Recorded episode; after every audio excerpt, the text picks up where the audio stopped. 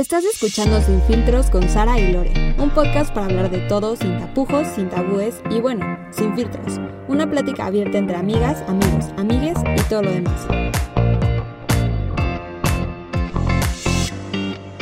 Hola, yo soy Lore. Hola, yo soy y Sara. esto es Sin Filtros. El, Qué energía. es que ya es tarde, ya somos señoras. Justo estamos hablando de eso, Sara y yo ahorita, que ya somos señoras y nos vamos a dormir temprano y hoy estamos grabando de noche, entonces discúlpenos si se escucha Aparte- nuestro cansancio.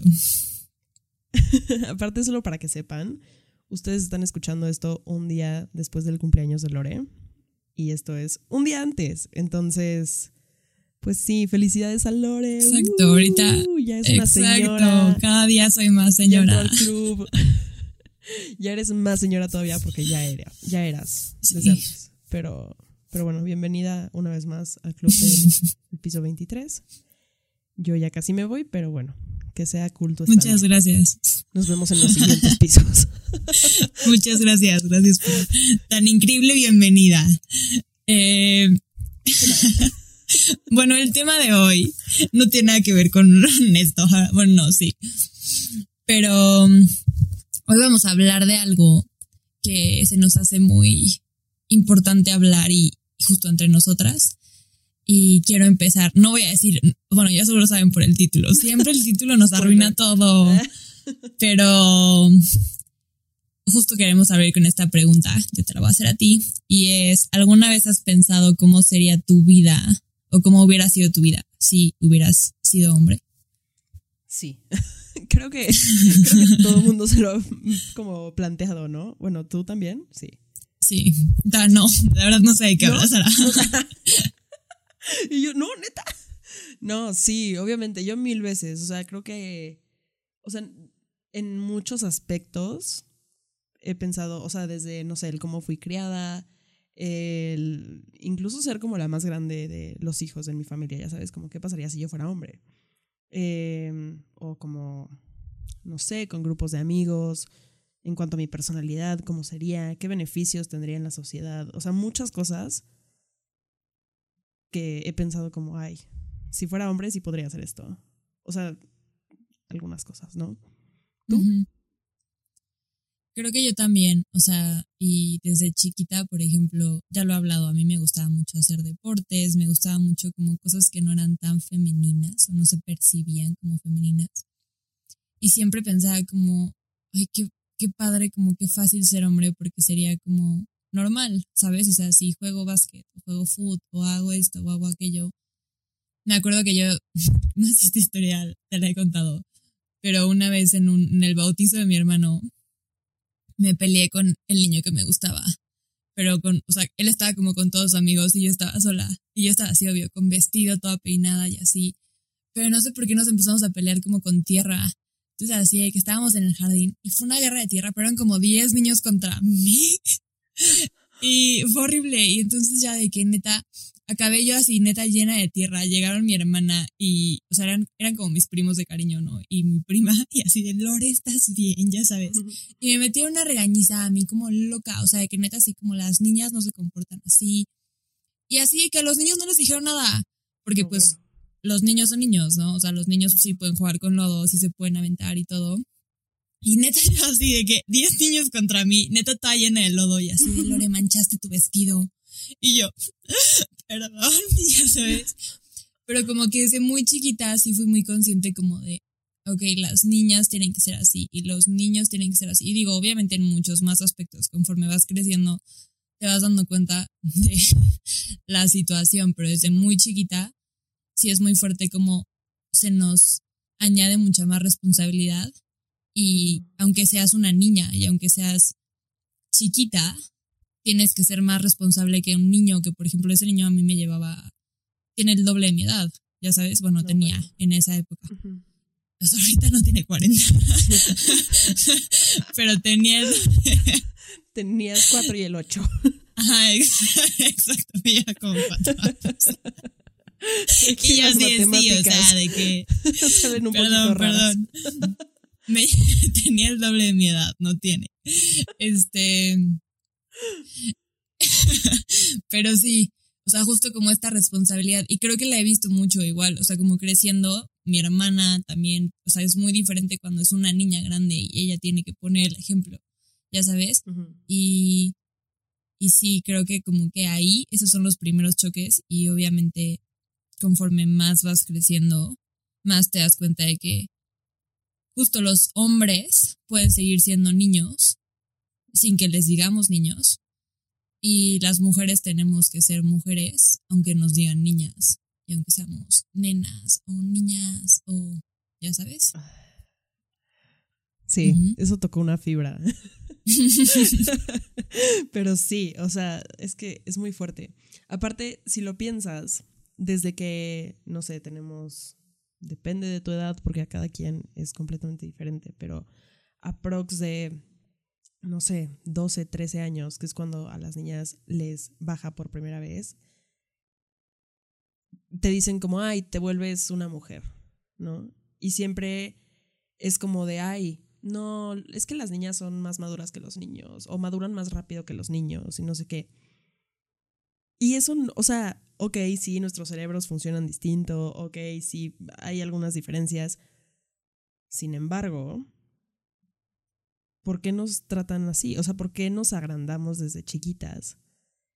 O sea, que es justo lo que tú dices, ¿no? O sea, se nos exige ya ser una mujer desde los 12, 13 años, o incluso más chiquita, que es el caso de muchas, simplemente por el hecho de, ay, ya estás ovulando. ¿Sabes? Es como, güey, como, ¿qué, ¿qué onda con eso? Y después te das cuenta que, pues esto que es parte de la naturaleza femenina, pues incluye muchas cosas y muchas responsabilidades.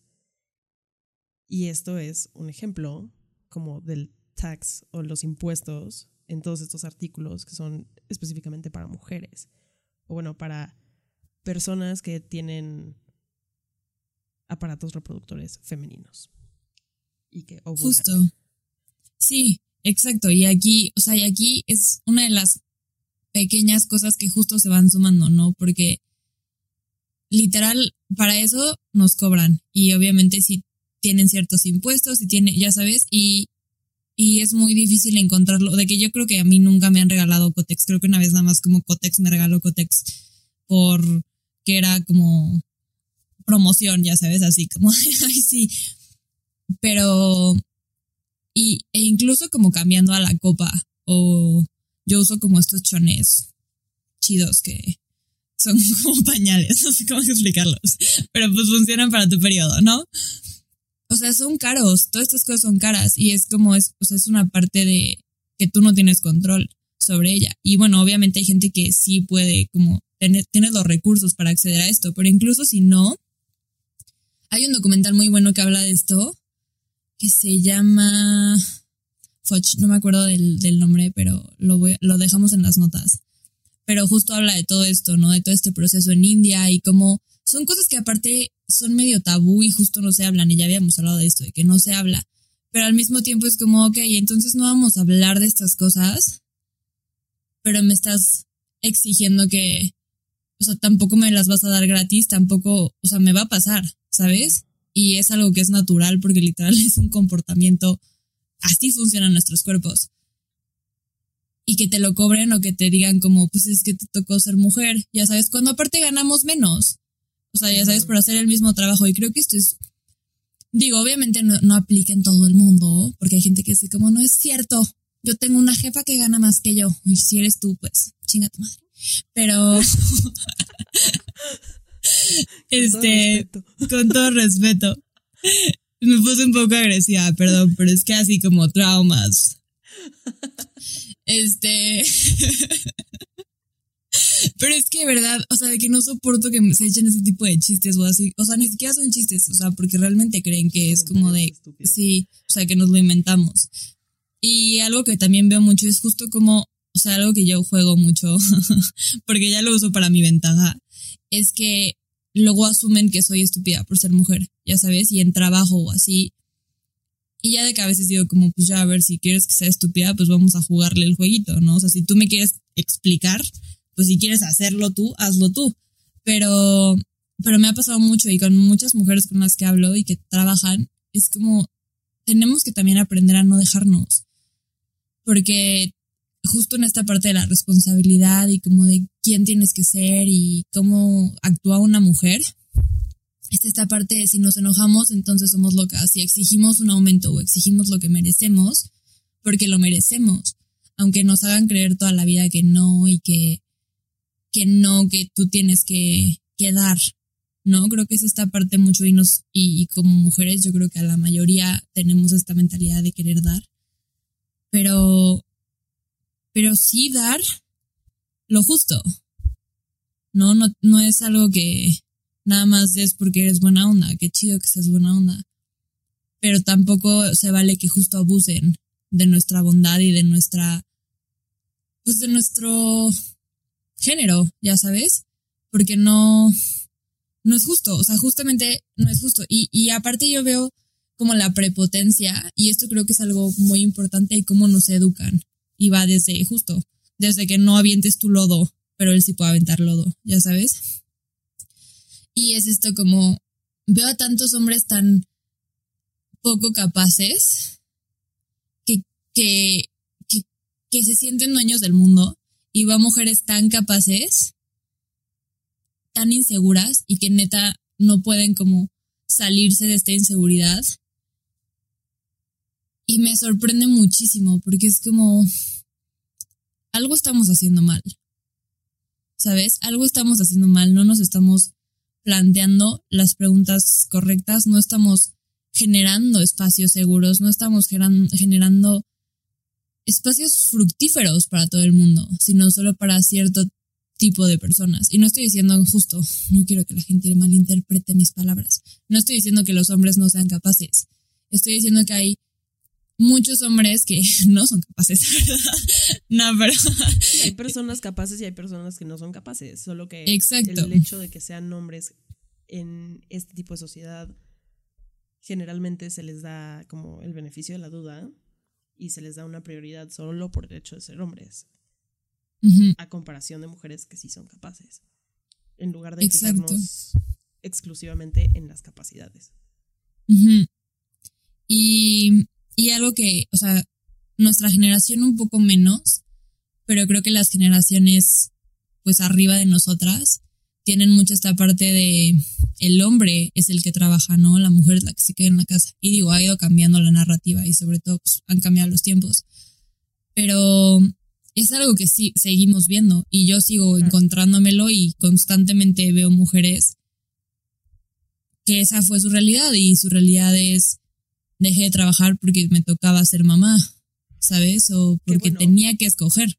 Ajá, exacto. O sea, que en muchos casos es una elección, o sea, puede ser una elección y si es tu decisión, güey, adelante. O sea, qué padre, dije y sé feliz. Este, pero cuando es como algo medio obligado, así de, no, pues a ti te toca ser mamá y punto. O sea, yo voy a irme a trabajar, tú tienes que olvidar tu carrera y olvidar tus ambiciones porque tienes que ser mamá. Pero es que, ¿sabes qué se me hace chistoso? Que a los hombres nunca es una cuestión, o sea, nunca es elegir. O sea, porque para las mujeres sí es o eres mamá o trabajas. Bueno, ahorita ya no tanto. O eres mamá que trabaja e igual muchas veces te juzgan. Y se te ve mal porque no estás ahí para tus hijos, mientras que a los Pero el hombre siempre puede ser papá y puede trabajar. Exacto. O sea, siempre.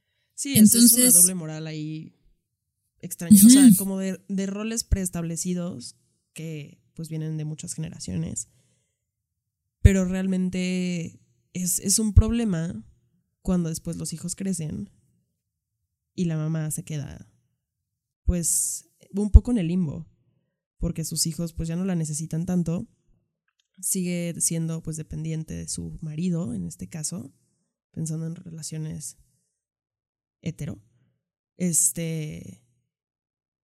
Y pues sí, o sea, ya no, no tienen ni siquiera independencia económica, ya sabes, o sea, y, qué tal si ese, si ese matrimonio va mal. Entonces, ¿qué hace esta, esta señora? ¿Sabes? O sea, pues le dedicó la vida a sus hijos y a su marido y a su casa. Y después, ¿qué haces a los cuarenta y tantos años si no tuviste una carrera?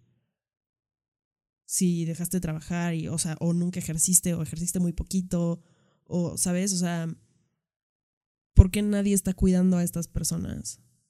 ¿Por qué no tenemos un poquito más de conciencia del daño que le puede causar a estas mujeres este tipo de situaciones? Y lo fuerte que a veces es, por ejemplo, como errores y, y cosas que faltaron en nuestras infancias, se las, o sea, somos mucho más duros o duras con nuestras mamás que con nuestros papás, ¿no? O sea, como esta responsabilidad de tenías que haber sido tal y por eso yo estoy así, ya sabes. A veces, digo, obviamente también pasa con los papás, pero muchas veces creo que a veces exigimos mucho más de las mamás. Y, y no solo como hijos, sino como sociedad. Ya sabes, si una mamá no hace algo o le dice al esposo como, ay, cámbiale el pañal tú. O sea, me ha pasado, me ha tocado verlo. Y todo el mundo es así como de, ah, ya lo traen de mandilón, ya sabes. O, ah, ya sabes, y es como, pues no, o sea, en, en general así debería ser una relación equitativa. Sí. Pero, y el hijo es de los dos. ¿No? O sea, no solo, no es solo de uno. Y, y, digo, no niego que haya papás increíbles, mamás increíbles, que todo lo pueden y todo lo hacen. Pero al mismo tiempo creo que sí es importante como cuestionar esos roles y cuestionar el por qué exigimos ciertas cosas de ciertas personas. Sobre todo como viendo hacia dentro, dentro de nosotras.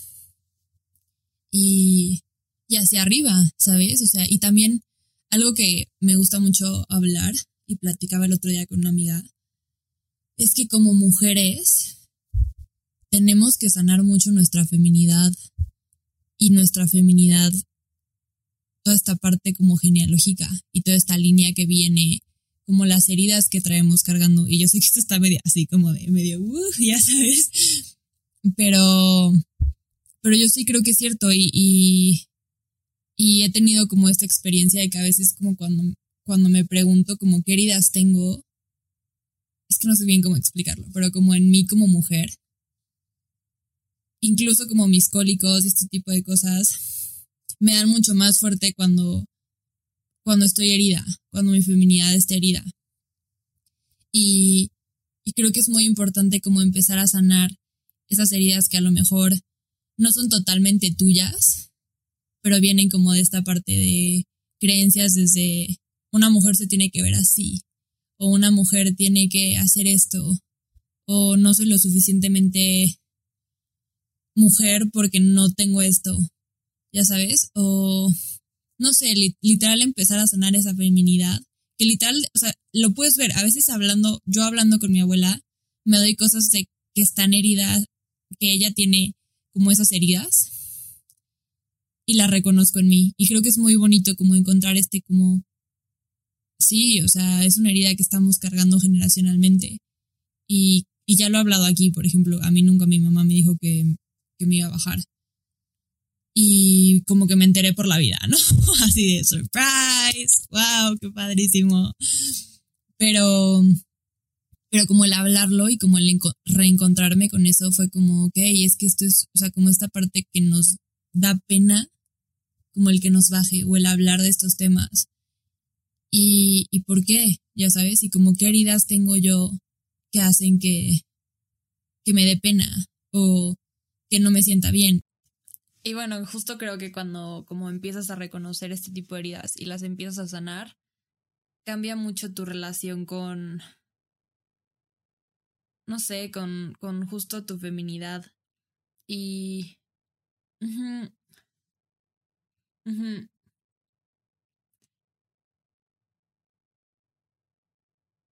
no, está bien, está bien.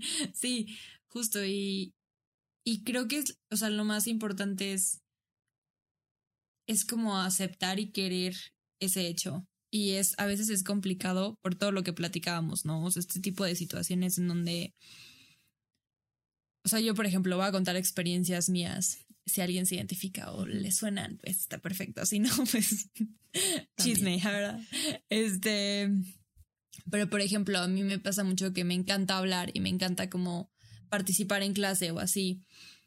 Y a veces siento que estoy como muy exagerada o es como, ay, como esta niña nerd o, o como, no nerd, pero como que quiere llamar la atención. Porque siento que cuando lo digo yo, parece que quiero llamar la atención o que quiero como, y así me percibo, pero cuando lo dice un hombre es como, ay, sí, ya sabes.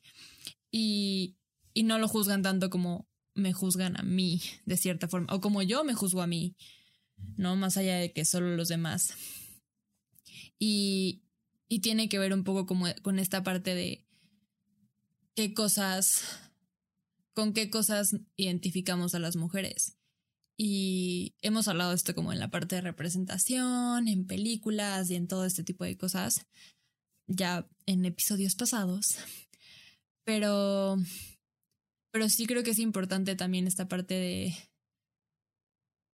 de cómo nos, cómo nos vemos. Y no solo en películas, que sí es padre y es muy divertido vernos, pero también como, como en la vida real, ya sabes, o sea, los doctores, las doctoras, eh, las maestras, los maestros, porque son mises, porque no son, ya sabes, porque es profesor. Y, y a mí la verdad es algo que me mata, que, que el nivel universitario personas digan miss. No, la persona que te está dando clases no es una miss. ¿Sabes? Y, y, y creo que desde ahí y desde cómo nos expresamos y desde cómo hablamos. Y habrá gente que mira como, ay, ya, qué exagerada. A la Miss le da igual que le diga Miss. pero, pero no, porque es muy importante porque lo que nombramos es como cómo lo vemos y cómo lo respetamos. Sí.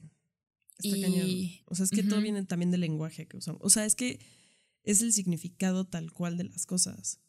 Y como no solo la vemos pues nosotras mujeres, sino ya es todo un sistema que se le ve como Miss y no como maestra o maestro o profesor. O incluso muchos dicen ingeniero, licenciado, doctor y Miss.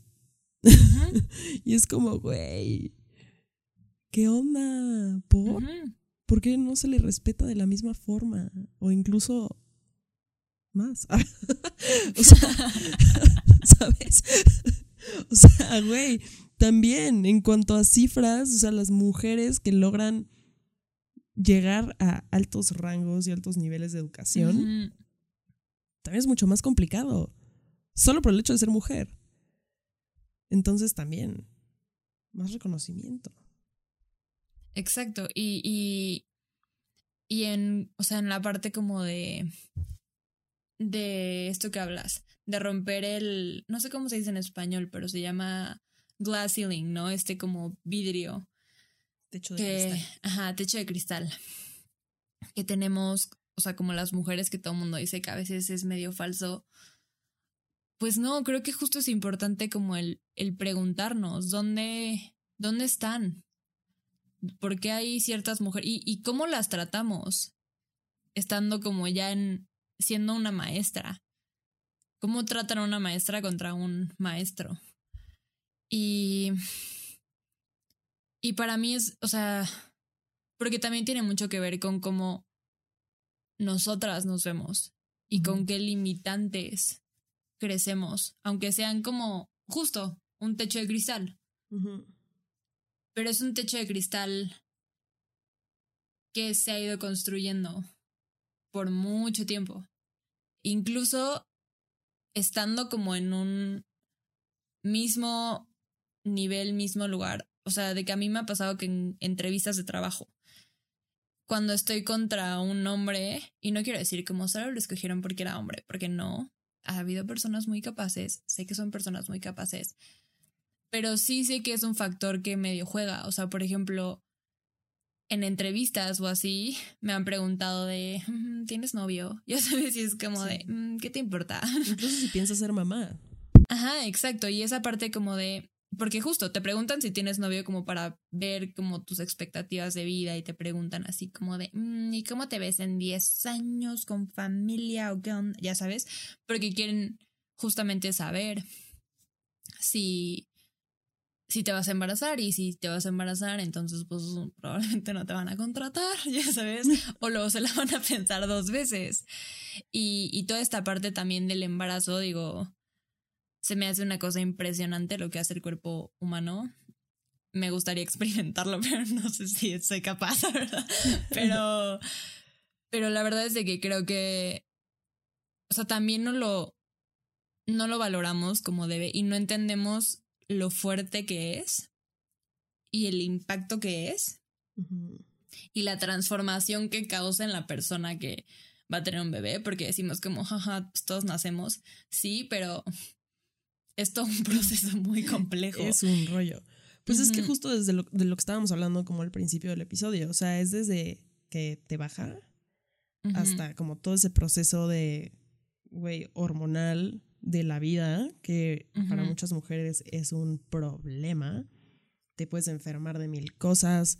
Ovario poliquístico es la cosa como más común. Neta, creo que todas mis amigas tienen o han tenido o conocen a alguien que tiene o incluso que las han operado. O sea, neta, conozco demasiada gente. Es lo más común. Este. Luego la parte de, güey, prevención. y, y cuidarte y anticonceptivos y cómo la mujer muchas veces es responsabilizada por cuidarse, supuestamente, de un embarazo. Y es como, no, es responsabilidad de los dos. No, y la bomba que son las pastillas anticonceptivas. O sea, realmente es lo peor. O sea, de que si alguna vez, si tienen novias, si ustedes las consumen, de verdad vean todo lo que dice. O sea, todos los efectos secundarios que tienen, todos los cambios hormonales que causan.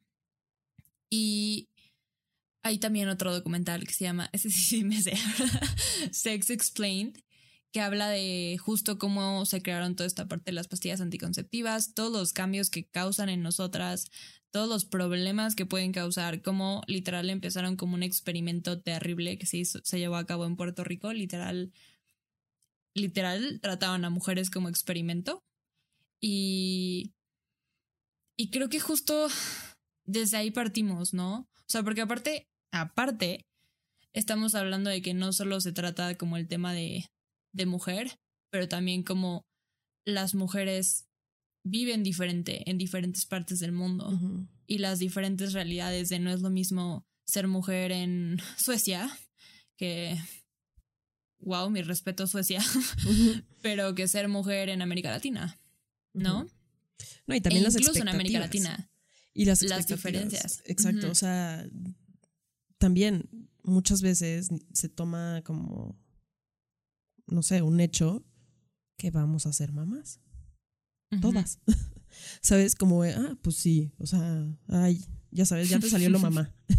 que cuántas veces no se lo han dicho, güey, a una niña chiquita, ya sabes, como, ay, es que es el instinto maternal es como, ok, hay cosas que pues sí, ok, te puede salir como algo, como de cierta forma, como cuidador, o que te importe el otro ser humano, empatía tal vez, pero no es un instinto maternal para una niña. O sea, siento que, no sé, ahí hay como igual, volvemos a la parte del lenguaje y como lo importante que es, pues nombrar las cosas de forma correcta el instinto maternal lo tienen las mamás. Y punto. Y si no eres mamá, todavía no lo tienes.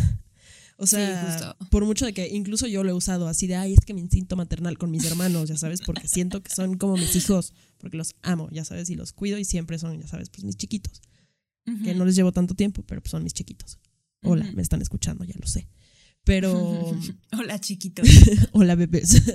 Este, no, pero sí, ¿sabes? O sea, no, al final, no, pues no tengo instinto maternal porque todavía no tengo la dicha de ser madre. Que para mí es una dicha, pero para muchas mujeres puede no serlo. Y es igual de válido que mi opinión o mi sentir. Porque sí, cada quien elige. Y. Y es que ahí entras algo muy, muy importante. Sí. Es una elección y, no lo vemos como elección. Y ese es el problema. O sea, te digo, a mí mi instinto maternal de chiquita, mis muñecas, yo las rayaba. O sea, casi les pintaba la cara a mis muñecas, ya sabes, y todo el mundo era así como, Lord está cray cray, ya sabes.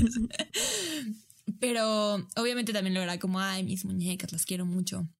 Y ahorita incluso, o sea, toda mi vida me ha gustado mucho, tengo primitos y así, y me encanta, o sea, que voy, juego y me desvivo y me encanta, amo a los niños, o sea, es mi momento favorito de la vida.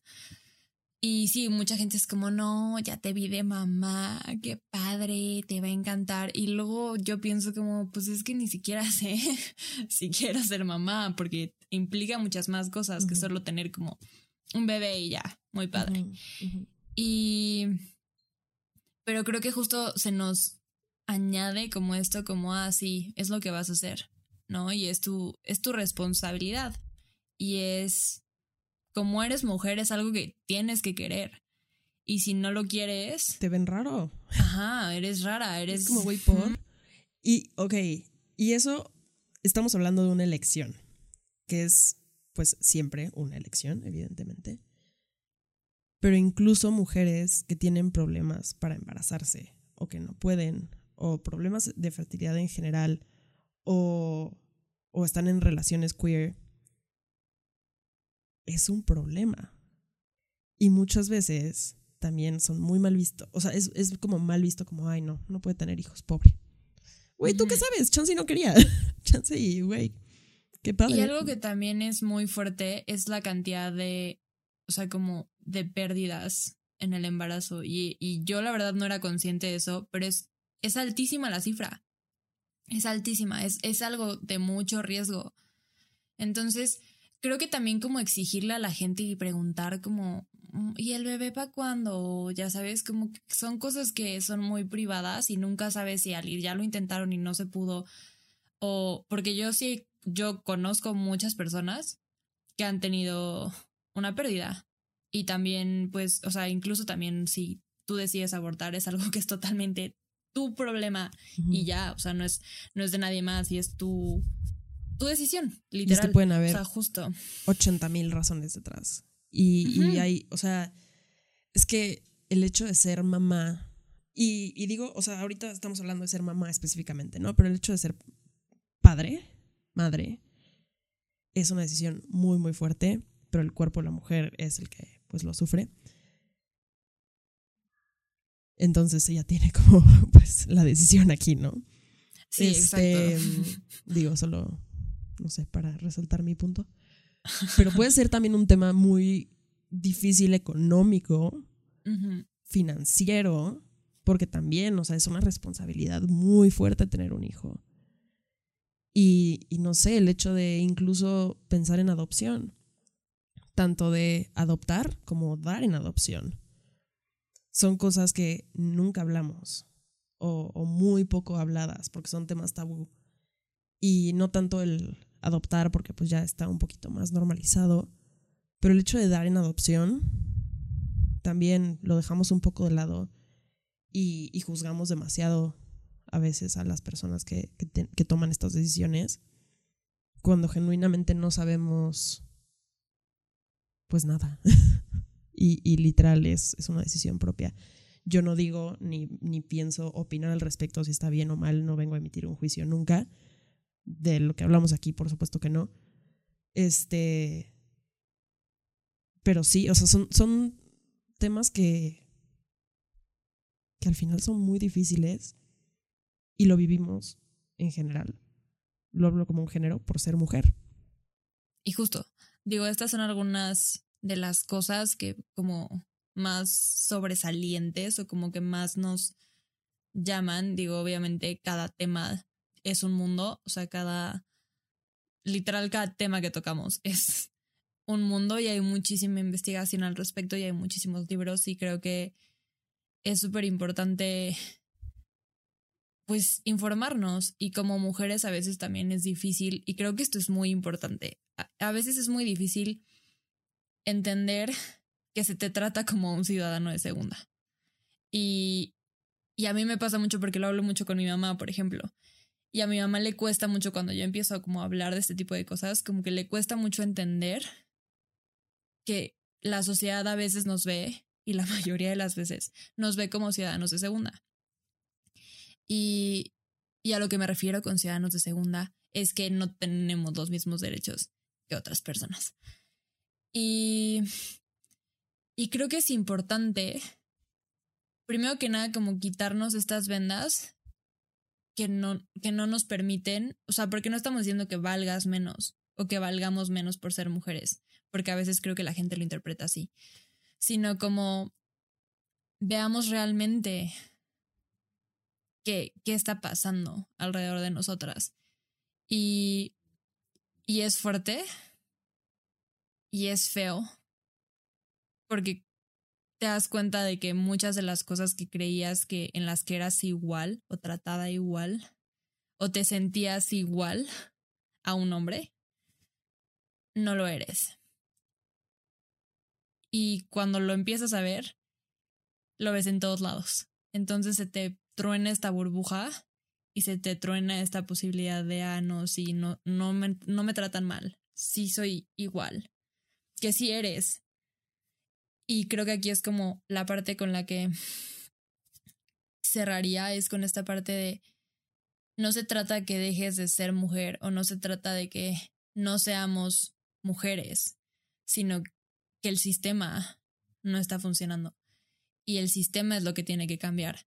Y hasta que no cambie, no podemos, o sea, no podemos ser iguales. Y no es equitativo. Si no hay cambios y si no lo vemos y lo llamamos y decimos como, es que eso no es justo. Y es que a mí no me estás tratando igual. Porque a mí me encantaría decirles como, obvio, obvio nos tratan igual, obvio. Pero, pero no.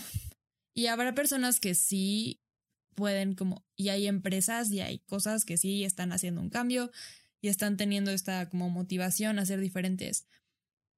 Pero también hay muchas cosas que necesitan que las veamos y necesitan que pongamos atención y necesitan que seamos conscientes porque si no somos conscientes no podemos cambiar las cosas y requiere que todas pongamos atención y que todos nos escuchen. Así de fácil. Y, y justo como que a veces siento que nos perdemos mucho como en esta pelea y como que hay un cierre y es como de no, no, yo sí te trato como igual, ya sabes.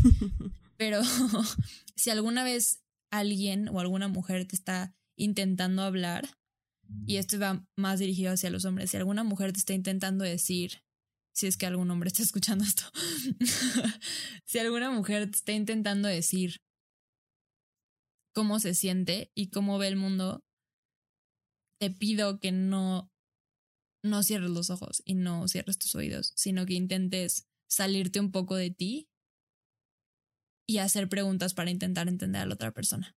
Y como mujer, como mujeres, expresémonos y veamos y abramos los ojos hacia este tipo de cosas que están en todos lados y que hasta que no enunciemos y no enfrentemos y, y, perdamos ese miedo de como ser vulnerables y ser vistas como menos, porque ya nos ven como menos.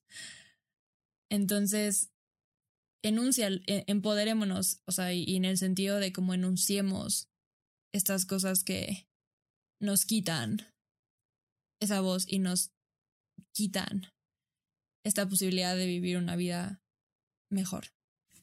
Bueno, pues después de todo esto, ya teniéndolo muy claro, creo que no podríamos cerrar de mejor manera, más que ahora plantearnos otra pregunta. Lore, de tener la oportunidad, ¿serías hombre? No, no, nunca, ¿verdad? No, pero justo creo que no, no me gustaría ser hombre, me gustaría tener las mismas posibilidades que tiene un hombre. y, y creo que estamos en camino de construirlo y estoy segura que podemos construirlo. Pero ahora tú, de tener la posibilidad, ¿serías hombre? No, definitivamente no. Me encanta ser mujer y, va a sonar así como medio mártir y medio masoquista de mi parte, pero el hecho de, de no tener ese privilegio y de no tener varios privilegios me ha hecho pues quien soy. Y la vida, verla como desde, no sé, el punto de vista menos privilegiado, muchas veces es más enriquecedor y, y te deja ver las realidades más crudas y pues nos da ese, ese poder de cambiar el sistema y de cambiar las cosas y de valorar mucho más lo que tenemos y lo que logramos y no solo dar de, o sea, como dar por hecho cuando algo nos va bien, cuando nos tratan bien, cuando nos tratan como deberían, sino que realmente pues luchar y valorar pues todo lo que tenemos. Justo con eso cerramos y nada más como hacerles saber primero como a todas las mujeres que que hay que sanarnos, hay que escucharnos y, y es válida tu experiencia y tu dolor y todo lo que has vivido es válido. Y como hagámonos más preguntas, igual como hombres, como mujeres, preguntémonos más cómo funciona la sociedad y sanemos mutuamente, apoyémonos y creemos algo mejor. Y pues nada, solo queremos decirles que les queremos mucho, y a todos mis non-binaries que pues como que están como, ¿qué onda? ¿Qué hago yo? pues también son parte y, y, es muy importante. Es muy importante justo crear estos nuevos esquemas y estas nuevas perspectivas de género, porque las que tenemos no creo que funcionen tan bien y nos han traído a todo este rollo sistemático. Entonces, luchemos contra estas injusticias y contra estos poderes. Pero bueno, ya me eché así como mi speech de tres horas. Entonces, les queremos, tengan muy bonito día. Cuando escuchen esto ya voy a ser toda una señora, así es que disfrutemos la vida. Un beso. Acabas de escuchar Sin Filtros con Sara y Lore. Recuerda mandarnos tus preguntas, temas de los que quieras hablar y seguirnos en nuestras redes para mucho contenido extra. Encuéntranos como Sin Filtros en Spotify, Apple Music y Pinecast y en Instagram como sinfiltros.podcast.